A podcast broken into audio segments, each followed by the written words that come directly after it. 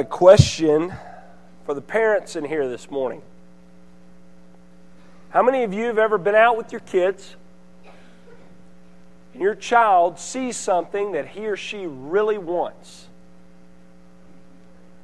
And they throw this scenario out at you.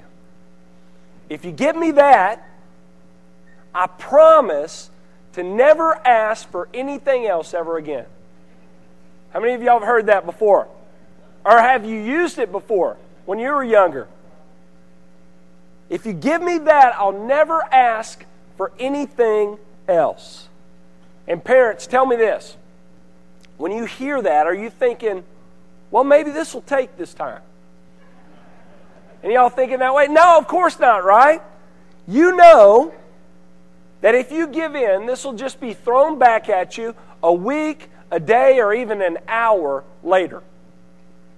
You know that a toy or a cup of ice cream or a piece of candy is not going to bring lasting satisfaction. Right now, Ava, her big thing is, is Rapunzel. And there's this Rapunzel's castle at Walmart that she is just drawn to. And she's always telling me, Dad, I, I, give me Rapunzel's castle. That's what I want. You know, and I know that if I give in and I give that to her, she's going to love it. She's going to be excited. She's going to play with it. But I know that's not going to last. That joy and that excitement. You know how I know that's not going to last? Because in her closet, she has Cinderella's castle. She's got Strawberry Shortcake's house. She's just got all kinds of things. There's no way to give our kids lasting satisfaction from something that comes from the toy aisle at Walmart. It's just not going to happen. But now, parents and other adults in here, let me ask you this. How many of you still reason in this way today? We do, don't we? If I could just have that promotion, if I could just have his or her salary, if I could just have that nice, reliable vehicle, if I could just live in their house or in that neighborhood, if I could just have that person's abilities or that person's intelligence, if my wife or husband just looked more like that or acted more like this, then I'd truly be happy. If you look back over the course of your life, five years ago, 10 years ago, 15 years ago or more? Was there a time when you reasoned in this way? Did, as soon as I obtain or I achieve or I accomplish this, then I'll be truly happy? We've all done that before, haven't we? Now, let me ask you this question. For those of you who were driven and you, you worked really hard and labored diligently to achieve those things upon achieving them, did it satisfy? Were you happy at all?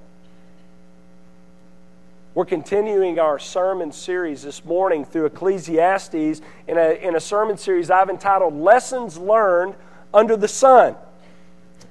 And uh, in the passage we're going to be looking at this morning, Solomon is going to put the pleasures of life to the test. And as I've talked with you about already, Solomon, he had it all, didn't he? And he experienced it all. And here in this book, he writes about what he's learned from his experiences. It's like Solomon's life is an experiment for all of us to learn from. That's the way the book's kind of written. In, in uh, chapter 2, verses 1 through 11, he gives a report of what he has observed when it comes to the delights and enjoyments of life under the sun. And here's what he has to say. Number one, that's the title, Making Sense of Enjoyment. First point pleasures are not the answer. Pleasures are not the answer. If you have your Bibles, turn to Ecclesiastes 2 and look at verses 1 through 3 with me. Solomon says this I said in my heart, Come now, I will test you with pleasure Enjoy yourself, but behold, this also was vanity. I said of laughter, it is mad, and of pleasure, what use is it? I search with my heart how to cheer my body with wine, my heart still guiding me with wisdom and how to lay hold of folly, till I might see what was good for the children of man to do under heaven during the few days of their life. So in verse 1, Solomon says, I gave pleasure a run. And he tested pleasure in all kinds of ways. And in verse 2 through 3, he mentions two of them through comedy and through fine wine. Let's look at comedy first. Solomon has already acknowledged that all of life is vanity. That word, that Hebrew word, is the word hevel, and it, ha- it means a whole host of things, like we talked about in our, in our first sermon. It means vapor, meaningless, aimless, useless, pointless, transient. That word means all of those things. And Solomon has, make the point, has, has made the point already that, that life is these things. Life is Havel. So, because that's the case, what Solomon does in this verse of Scripture is he says, since that's the case, let's just give laughter a try. Let me just, let me just try laughter out. And many of the commentators believe that he's not just talking about comic relief, even though he is talking about those things, but he's talking about taking a light-hearted look at life. When I think of someone who takes a light-hearted look at life, I think of Will Ferrell. You know Will Ferrell? You ever see him in an interview? I mean, it seems as if he just never takes anything seriously. He shows up a lot of times and he's, he's often in character of what movie he's playing and he just stays in character. I mean, it just seems as if he takes a, this light-hearted look at life, even though I know that's probably not the case. That'd just be exhausting, wouldn't it, to always act that ridiculous? But that's what he, that's what he puts forth when he's on screen. And you know what? Many people do this. They do. They think life is just filled with suffering and pain, so just let me laugh a little bit. You ever watched a comedian on TV and wonder, is he or she truly happy? I mean, a lot of the times they make jokes about difficulties in life they've been through and insecurities that they have. I mean, they're reasoning in the way Solomon is here. Life stinks, so bring in the clowns. Bring on the comedy. And you and I, we do this as well, don't we? Had a horrible day at work circumstances in life are just difficult, so we go home and we turn on Jon Stewart or Stephen Colbert on Comedy Central and just watch them make light of the difficult things in our world. It's a form of escape, isn't it? Solomon says, I tried it. I tried laughing. I tried having a lighthearted attitude about life. I thought it'd be great if I could just laugh at those things that normally cause me grief and despair. But you know what we find? After the sitcom and the movie's over, life is waiting, isn't it?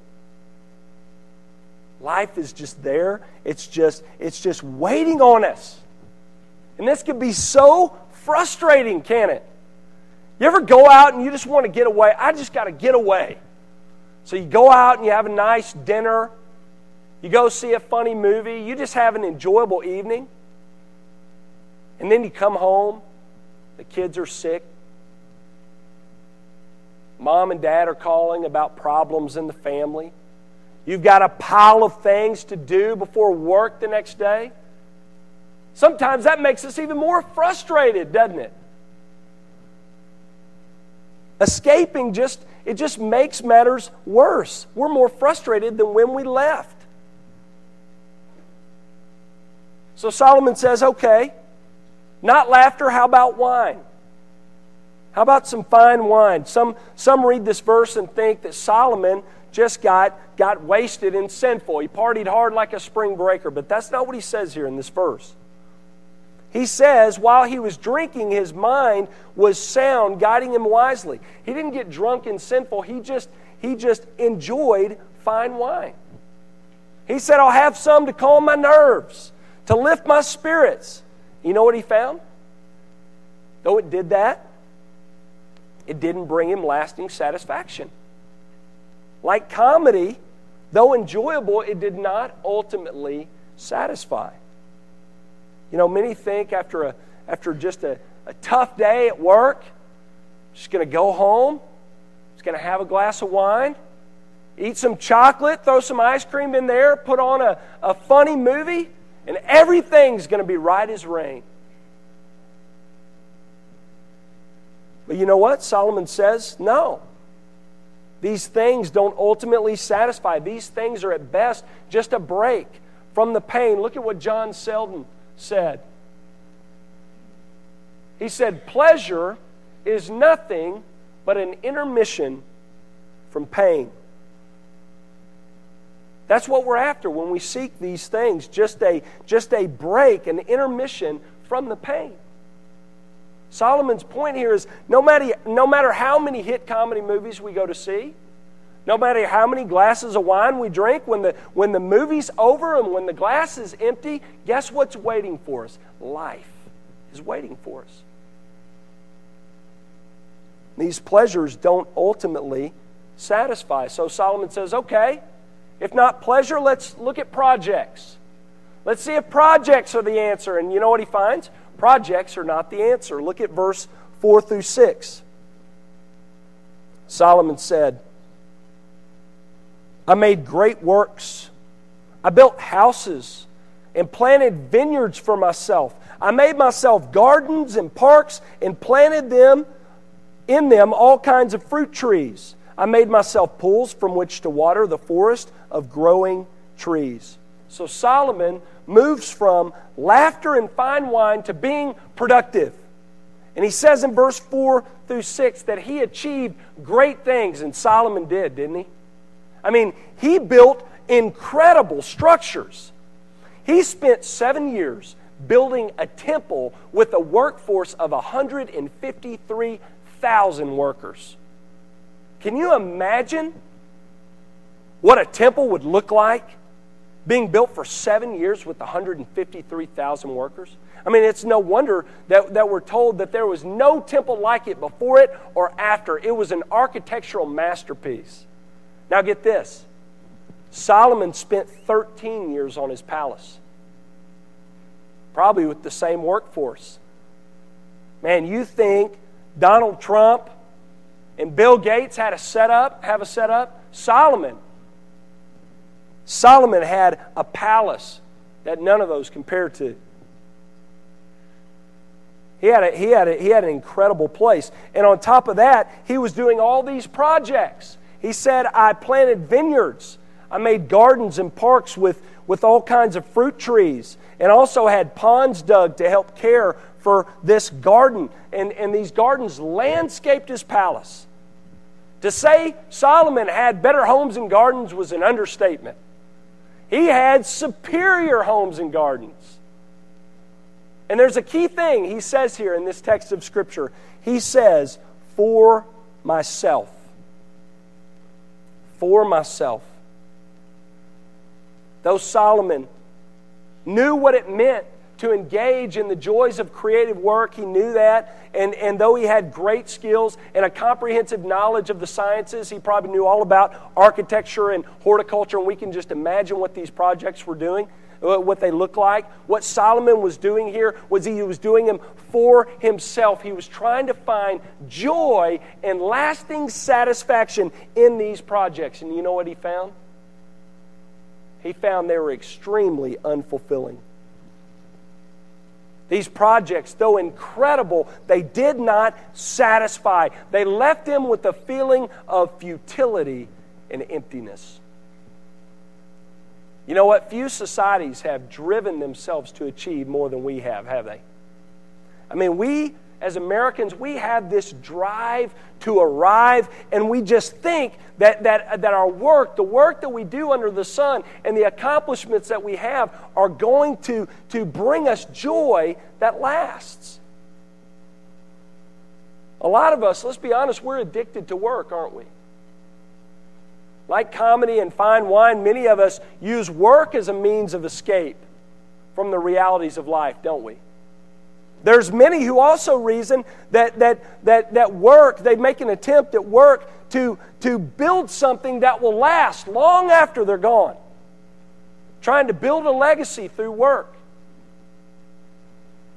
With these projects, maybe that's what Solomon thought. Maybe if I can build some monuments that outlive and outlast this fading and fleeting existence, maybe that will bring me joy.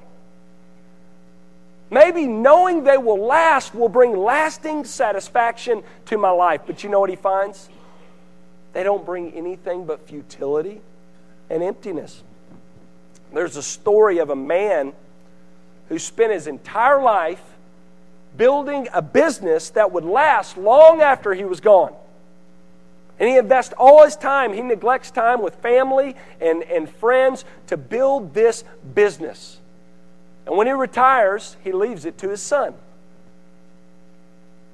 And his son, because of wild living and uh, because of wild living and, and uh, poor financial decisions, he sends the company under before his father passes away. This man spent his entire life building a business that didn't last his entire lifetime. That's vanity. See, no matter how impressive the projects, Solomon wants us to get the point here that they don't bring lasting satisfaction. So, if not projects, what about possessions? Solomon turns to possessions and he finds that possessions are not the answer. Look at verses 7 through 8. He said, I bought male and female slaves and had slaves who were born in my house. I had also, uh, also had great possessions of herds and flocks, more than any who had been before me in Jerusalem. I also gathered for myself silver and gold the treasure of kings and provinces. So Solomon sought to find joy in, last, in, in lasting satisfaction in possessions. And we've already talked about before, I told you before, he had it all, didn't he? He had it all. Listen to what he says here. I had both male and female servants. Solomon had an impressive entourage. And we're told, we're hinted at, it's hinted at in Scripture that uh, there was a daily allotment of food for 35,000 people who worked for Solomon. He had an entourage of 35,000. Can you imagine that? 35,000 people whose job it was as skilled specialists is eh, their, their job was to make Solomon look good, to make him feel good, to make his life good. Can you imagine that? I mean, many of us, with the weather getting warmer, we just, we'd love to have just one, wouldn't we? Just one to work out in the yard and work in the flower beds, and we'd be ecstatic. 35,000. I was watching a, a, segment of a show not too long ago, and uh, it was this professional athlete, I can't remember who it was, but uh, he had a chef who lived in his home. Imagine this this chef would go out and he would go to the grocery store and, and buy food for the house. He'd come home and he would prepare these, these great meals that were also good for you. And then he'd clean up after he was finished. Can you imagine that? Having a professional chef living in your home? Solomon had much, much more than that. We're also told he had great herds of livestock. He says at the end of verse 7 I also own more herds and flocks than anyone before me in Jerusalem. How many of you love animals? How many of you would love to own just miles and miles of land with cattle and horses? And how many of you that own land would like more of it? Solomon had a ton of land and livestock. He also had a ridiculous amount of wealth. He says in verse 8, I also gathered for myself silver and gold and the treasure of kings and provinces. You know what? I read in a commentary a few weeks ago that says that just from the taxes Solomon collected, he brought in an upwards of 25 tons of gold every year. Not to mention all the, the treasure that was brought to him by fleets of ships on a regular basis. Not to mention all of his real estate and other investments that Solomon had. He had wealth. Solomon had real, significant, and serious wealth.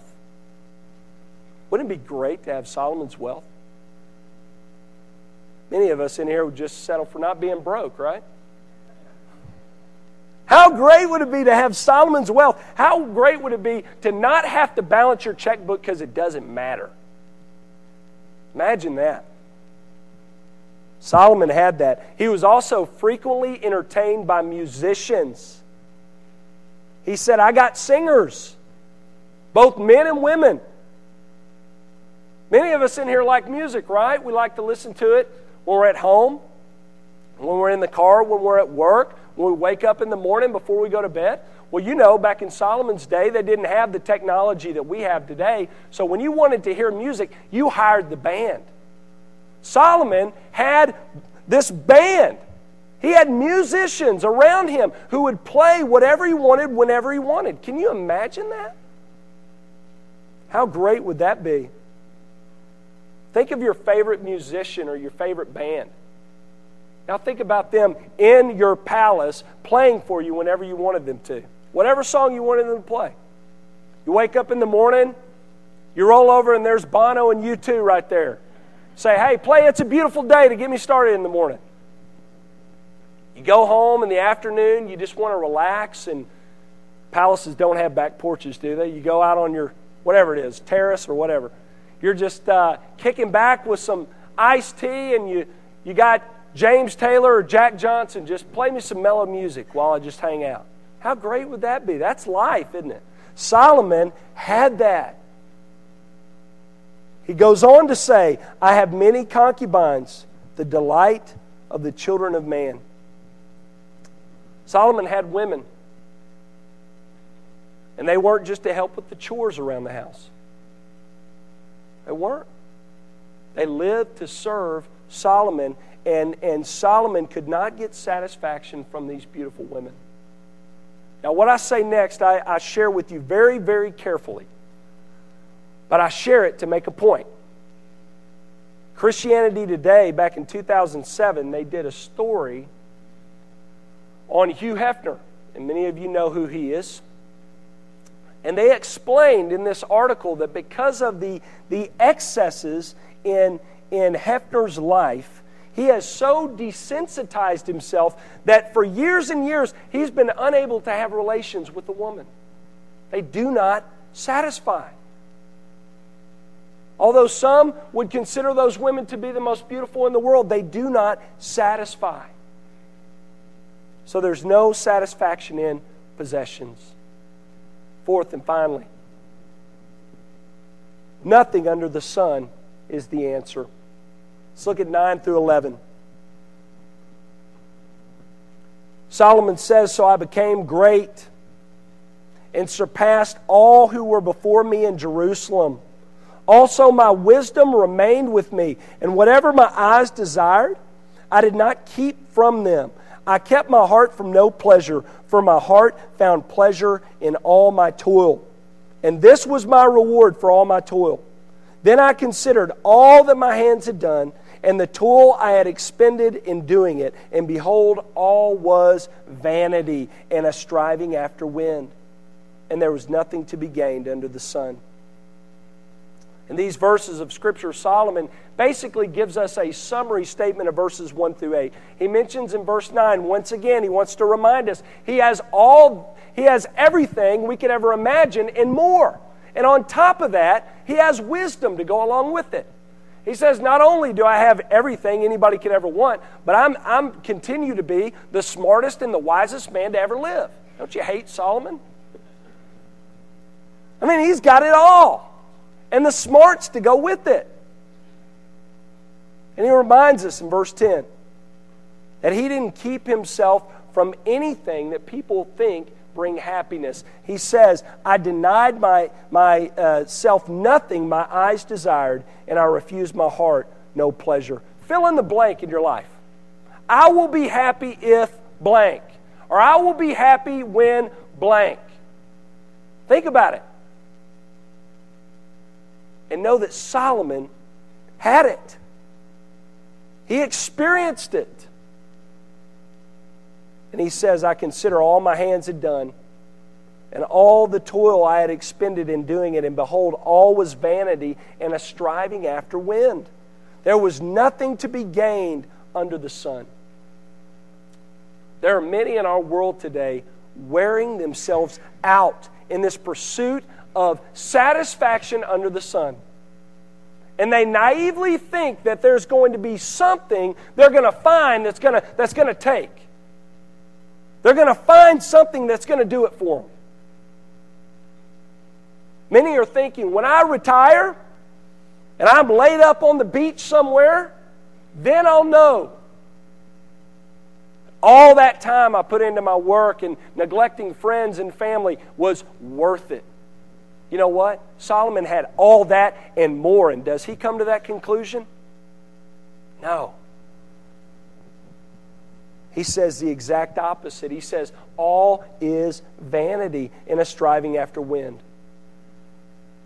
The hardest thing I'm going to press upon you this morning is the fact that you need to arrive at Solomon's conclusion. Let's be honest, that's hard for us, isn't it? Because many of us, we're, we're living under the notion that there is something out there that's going to make us happy. There is something out there in our life under the sun, as we labor under the sun, that's going to do it for us. Get this we are the most affluent, most educated, successful, and wealthy society in the history of the world. Are we happier? Studies show that we're the most depressed and the most miserable in the history of the world. From the 70s until now, divorce rates have more than tripled. Teen suicide has more than tripled. It seems as if with more and more wealth, we become more and more miserable. And the reason why I think that's the case is because we had this notion that something was going to do it for us. And then when we got it, we just found out it's vanity. As we close this morning, I want you to ask yourself this question What is it for me? What do I think is going to make me truly happy? This world has a bunch of options for you, doesn't it? Every time we turn on the TV, see a commercial, every time we open a magazine and read the ads, there, there's, there's a message there, and the message there is this. There is joy to be had in this life, and it comes from things. It comes from a good steak. Kids, it comes from a great toy, from a nice vacation, from good, affordable health care from making more money for just having more stuff. What is it for you? What do you think the missing piece of the puzzle is in your life that's keeping you from happiness? Let me encourage you this morning to consider the words of Scripture. The words of Scripture tell us clearly there is enjoyment to be had in the blessings of this life. They are. We should enjoy God's blessings that He's given us. But we should not think that those blessings, in and of themselves, can bring us lasting satisfaction. That is only found in a relationship with God. See, here's what people miss about Christianity many people think that to follow God, I have to abandon happiness. They think I either follow God or I live this happy life over here living the way I want to live. But here's the thing do you know that God has created you to be happy? God wants you to be happy? He does. And He knows that true and lasting happiness can only be found in Him. Can only be found in Him. For us to experience this kind of joy that comes from this right relationship with God, we must first be on good terms with Him. And Scripture is clear that we're not. The Bible tells us that we have all sinned. And we have fallen short of God's glory, and the payment for our sin is death and separation from God's benefits. But you know what? Scripture also tells us that God loves us so much. His love for us is so great, and His desire to see us satisfied in this life is, is, is, so intense that, that He sent Christ to be for us what we could not be for ourselves perfect inside and out. Christ lived the perfect life that we could never live, and He died as our substitute in perfect sacrifice so that we could be made right with God and so that we could have lasting joy and satisfaction in this life. Man, that's good news, isn't it? That's good news if I've ever heard it. Today, if you turn from your sin, trust in Christ alone for salvation, you can come to experience true and lasting satisfaction that comes only from knowing God and a life lived for Him. Let's pray.